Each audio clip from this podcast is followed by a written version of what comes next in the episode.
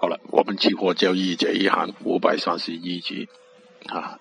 分两段吧。A 段，今天是比较容易做的啊，其实就先多头啦，之后呢空头啦啊，就很早了那个原油相关的就没得做了啊，也是炒那个30分钟左右，之后的回调呢，那个 PP 啊，那个焦炭啊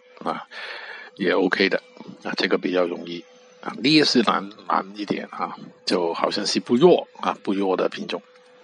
股指呢，你比较一下那个恒生指数，你就知道了。今天呢，就轮到啊，过去几天比较强的 IC 呢，今天是偏弱的啊。就尤其是后段那个恒生指数见那个微观顶之后呢，那个回调呢，就对那个股指呢就有打压了啊，这个情况继续很长时间的啊，我觉得就所以慢慢来做啦，一段一段来做啊。好，尤其是跟那个原油相关的一些品种啊，搞不好828、384、8，这个不奇怪的，这个需要留意这一块。